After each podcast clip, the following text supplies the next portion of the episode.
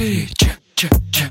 Шире, чек, чек, чек. Шире, чек, чек, чек. Всем привет! Это выпуск подкаста «Шире чек». Меня зовут Ира Подрез, и дважды в неделю вы слышите мой голос. В этом подкасте мы говорим про продажи, как перестать их бояться, что делать с синдром самозванца, как поднять чек и начать зарабатывать больше. Но самое главное, к чему мы с вами идем, это системные продажи. Шире, чек. Тема сегодняшнего выпуска — это публичные выступления. Как к ним готовиться? У меня довольно большой опыт публичных выступлений. И, если честно, когда продюсер предложил мне тему этого выпуска, я сначала растерялась думаю, ну, типа, как-то просто, вот вышел, и ты вроде что-то говоришь. А потом я начала вспоминать, думаю, да, есть определенные алгоритмы, которые я использую, и то, что считаю важным. Первое, что очень важно в публичном выступлении, это помнить, что самое ценное для вас и для зрителей — это быть живым. Быть живым, транслировать эмоции, которые вы на самом деле сейчас чувствуете, и даже если вы боитесь, да, у меня были выступления, выступление, когда выходила, говорила, слушайте, вы знаете, мне так страшно. Это очень круто сближает, на самом деле, с залом, потому что люди понимают, что происходит, да, понимают те эмоции, которые вы испытываете, и для них нету, ну, какого-то, скажем так, сюрприза или непонимания, да, что вы говорите одно, а чувствуете другое. А эмоции — это то, что очень сближает с аудиторией. Поэтому я никогда не выступаю по бумажке, то есть для меня это важно. А я готовлю выступление, то есть сначала готовлю тезисы и итоговую мысль, которую я хочу, чтобы участники поняли. То есть первое — это какие эмоции вы будете испытывать, да, и что для вас важно с точки зрения эмоций донести. Второе, это какая основная мысль вашего выступления и какая мысль должна запомниться в итоге участникам. Потому что если мыслей очень много, они вообще ничего не унесут. Поэтому лучше направить свое выступление на какую-то конкретную мысль, ну, максимум, да, мысль и там два-три тезиса, да, допустим, дополняющих ее. А если мы говорим про само выступление, а, я всегда важное выступление репетирую, особенно если у меня жесткий тайминг. Например, там на выступление отводится 20 или 40 минут, и я понимаю, что я могу не попасть, то я презентацию прям э, прогоняю, чтобы понять, я попаду или нет, потому что самое, наверное, неприятное, это когда тебя останавливают. Останавливают, и типа ты не закончил свою мысль, не донес до конца идею, выступление оказывается прерванным, и вот это то, что я вам сказала, да, что человек должен понять основную мысль, которую вы доносите, а он ее не поймет, потому что она будет смазана из-за того, что вас э, остановили. Поэтому обязательно прокатывайте ее дома несколько раз. Мне в целом хватало там, ну, двух раз. Какие-то большие выступления я не прокатываю, в основном, потому что если я понимаю, что пригласили а, там людей под меня, и я понимаю, что я в целом обладаю там временем всем условно, то я закладываю там час на выступление, там минут 40, и дальше уже ответы на вопросы в свободной форме, то есть я понимаю, что я в тайминг уложусь.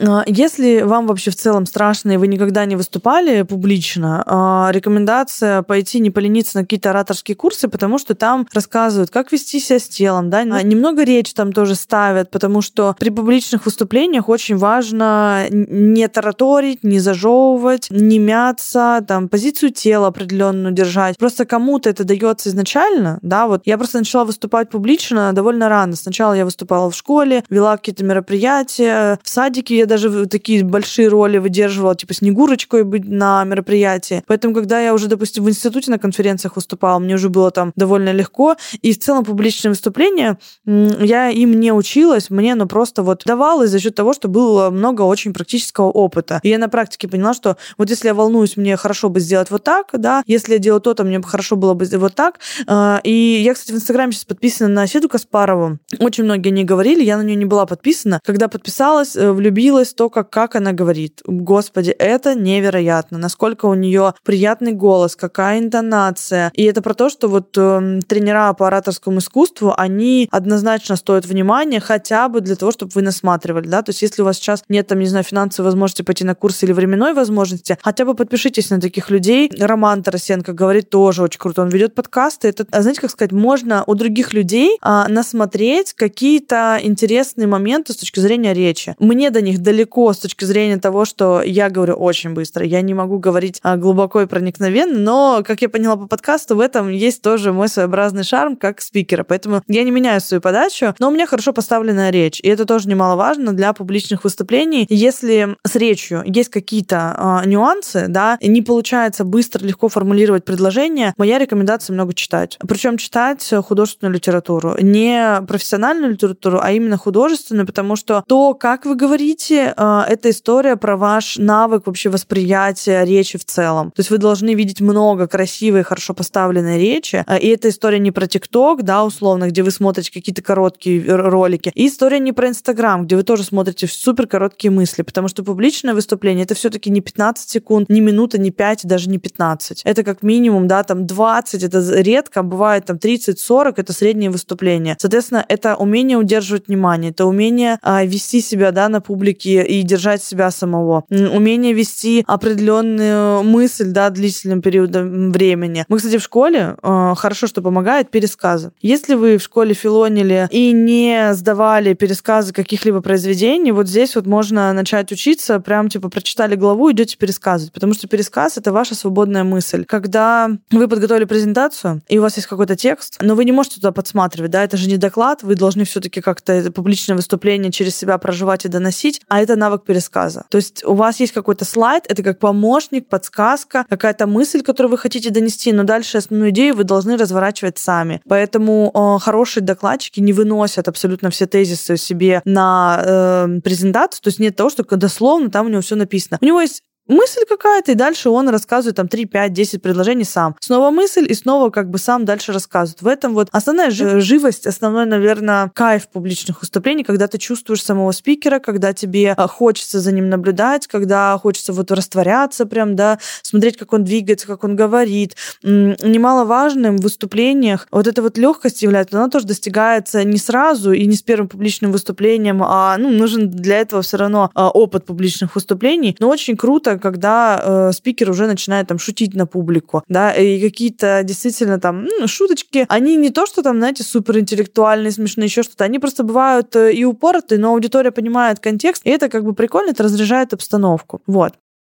Для того, чтобы вообще начать выступать, классно было бы там, да, практиковаться. Вы можете, если страх большой, не идти сразу на что-то большое, там, да, не ждать какого-то большого выступления. Я начинала вообще выступать в подростковом молодежном центре. В Питере, кстати, их очень много, в Москве тоже, думаю, много. Да и в целом, на самом деле, по городам э, это как государственное учреждение, типа для подростков. И, в, короче, на базе этих учреждений часто делаются какие-то мероприятия, а, какие-то тусовки собираются, и там можно выступать спикером, ну, довольно просто, то есть без какого какого-либо суперсогласования. Я не знаю, сколько я там на самом деле провела и маленьких форматов, и побольше форматов, и больших, ну, не, может быть, штук 15-20, наверное, в разных-разных историях. Там, ну, тоже это было, по-моему, года за три, наверное, потому что я много где выступала у них. И это очень классно дало возможность э, потренироваться, потому что подростки, их же еще нужно, э, как сказать, э, замотивировать сидеть вообще на твоем выступлении. И как бы, ну, там даже не то, что прям супер подростки, там, типа, начиная от действительно подростков, там, 14 лет, да, заканчивая ребятами, там, 25-28, которые ищут себя в найме, работают там, ну, в какие-то приходят э, кружки заниматься и прочее. И это выступления, в которых, знаете, ну, у тебя не такой уровень ответственности, как, допустим, на какой-то большой сцене, но при этом это хороший инструмент для прокачки навыка. Там можно честно сказать, ребят, слушайте, вообще так страшно, поддержите меня, запросите эту поддержку, да. А, очень круто, кстати, найти человека, который будет на вас внимательно смотреть и прям вынимать вашим словам и условно рассказывать кому-то. Особенно, если вы пришли, аудитория такая, знаете, знаете, у меня было просто выступление, когда а, подростки как раз-таки были 14-15 лет. Я вообще не поняла, почему меня согласовали туда спикером, но опыт был такой. И я нашла двух девочек, которые а, сидели очень внимательно смотрели. Я прям все выступление рассказывала, собственно, им. А, и потом к концу уже подключились остальные, потому что сначала подростки протестуют, что кто-то к ним пришел, что-то рассказывает, самый умный, что ли, и все в этом духе. А когда проходит время, они понимают, что, ну, вообще-то тут как бы интересно, да, они начинают тоже включаться, но вот этот первый период, его очень сложно эмоционально выдерживать, поддерживать, поэтому классно найти того, кто вас слушает. Вот. Если вы пришли с кем-то из спикеров вдвоем или с кем-то познакомились в спикерской, и вы знаете, что он будет на вашем выступлении, тоже круто смотреть на человека, который, а, ну, с которым вы знакомы. Поэтому это помогает именно эмоционально понимать, что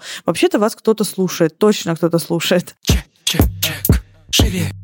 Ну и на курсах по ораторскому искусству рассказывают о том, вообще в целом, как аудитория делится, кто куда садится, а, кто какие позиции занимает, почему, на кого стоит обращать внимание. А, и как бы, ну, это тоже дает возможность э, прям э, эмоционально чувствовать себя более уверенно, потому что есть понимание, а, с кем, э, ну, будешь работать. Потому что я ходила как раз-таки вот бесплатно на несколько занятий в вот этот подростково-молодежный центр, где тренер по ораторскому искусству, она сама бывшая КВНщица, психолог рассказывала ну, какие-то такие лайфхаки, типа как с аудиторией вот взаимодействовать. Тоже было прикольно. А, очень хорошо помогают относительно выступлений тоже какие-то курсы актерского мастерства, где вы не боитесь быть э, смешным, а, каким-то забавным, глупым. Потому что чаще всего страх же какой? Облажаться на публике или показаться смешным, или надо, надо мной все будут смеяться, или показаться глупым каким-то. А когда вы эту роль умеете отыгрывать, да, типа, да, я смешной, классно, надо мной смеются, потому что я могу э, заставить людей смеяться в целом, да, вызвать эту эмоцию в них. Это тоже ведь очень круто. Просто все зависит от того, как мы на это смотрим. А если поговорить про практическую часть, да, выступления, про презентацию, как она делается, а я всегда составляю сначала в mind карте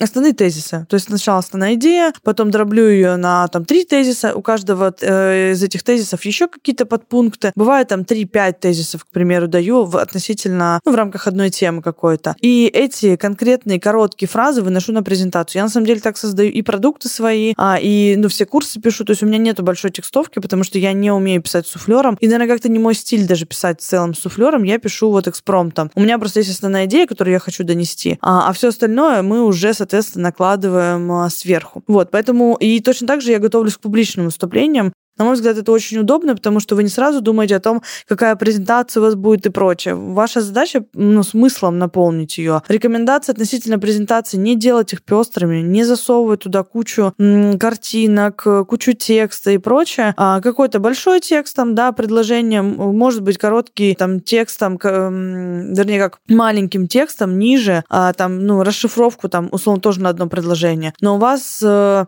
слайд, он должен быть условно практически пустым. То, там с какой-то части текст, может быть, что-то там, кто-то фотки свои использует, кто-то какую-то а, общую тематику, там, какую-то картинку визуальную чисто использует. Но в целом текста не должно быть много, потому что когда текста куча на презентации, это больше какая-то лекция в институте, где под запись прям тезисы, где под запись а, термины и так далее. Когда это публичное выступление, не предполагающее такого контекста, а тогда лучше, чтобы это было ну, более облегченного такого формата. И, кстати, классно на публичных выступлениях еще немножко чекнуться вообще, а кто аудитория, потому что бывает, вам заявляют одно, вы приходите, начинаете рассказывать, и как бы аудитория что-то не очень реагирует, и потом только выясняется, что вообще-то были вот не те, кто был заявлен, или не в том соотношении. Вот, поэтому, когда приходите, типа, ребят, здрасте, условно, там, я та-та-та-та, или там тот-то, а занимаюсь тем-то, тем-то, вот сегодня у меня вот такая-то лекция, будет круто, если мы вначале с вами, да, там, посмотрим, кто это чем занимается, и там, кто, там, не знаю, кому сколько лет, как минимум, да, там, или э, свой бизнес, не свой бизнес. Ну, это сейчас, допустим, по своим тематикам говорю, там, кто в нами, просто поднимите руку. Мне так, чтобы понимать, да, там,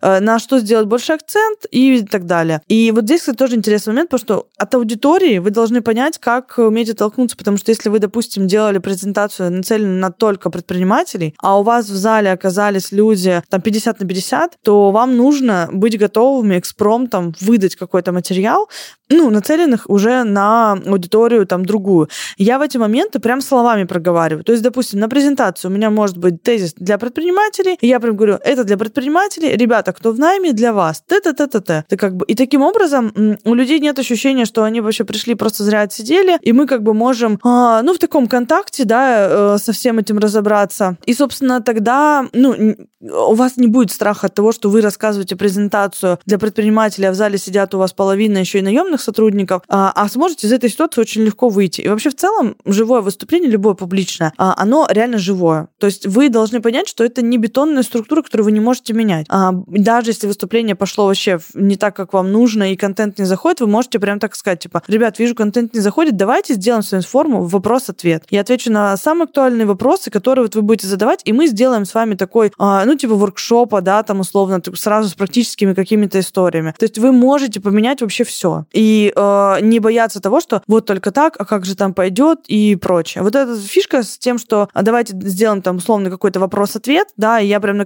конкретных примерах буду уже вам что-то объяснять, она круто заходит, и она может спасти вообще абсолютно любое патовое выступление, любую жопу, в которую вы встряли, из нее реально выйти, и это очень достойный выход такой. Достойный, эмоционально приятный, и люди как бы к этому располагаются, что вы не стали тратить их время, да, и нудить, потому что уйти не все могут, будут сидеть с кислыми рожами, как бы вы будете на них смотреть, волноваться, потом будет осадок, скажете, если еще раз не пойду выступать, потому что меня никто слушать не хотел. А можно вот так переиграть? Да, пришли, что-то как-то не зашло, ничего страшного, давайте вопрос-ответ, и все, и погнали. А, и эмоционально будет, э, ну, намного-намного круче. Вот, как-то так. На этом наш выпуск относительно публичных выступлений подошел к концу. Ставьте звездочки в iTunes, подписывайтесь, рассказывайте о наших подкастах своим друзьям, а мы с вами услышимся в следующем выпуске. Всем пока. Шире.